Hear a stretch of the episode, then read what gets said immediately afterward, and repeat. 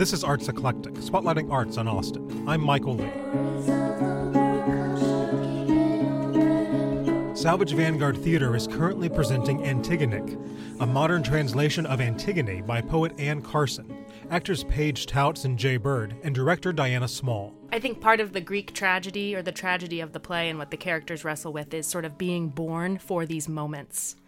Is this what I was made for? To make these, either for Antigone, these sort of um, deathly, courageous moves, or for Creon, uh, and was I born to be a tyrant? He was given the, the role of king, so he was kind of foisted into this position, and he has to do things that he doesn't want to do, but he does them straightforward because that's what he has to do. Here are Creon's verbs for today adjudicate, legislate, scandalize, capitalize. Because in our production, the chorus, aside from a couple moments, is just me as a singular person.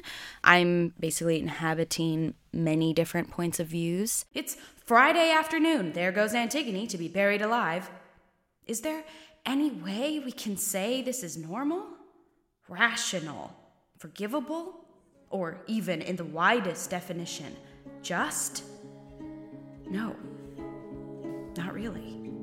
I wanted Salvage Vanguard to be in conversation with canonical work, but in a, a subversive way. So it's a it's a very exciting translation and an Antigone, and I think the chorus and Creon have very new, strong voices.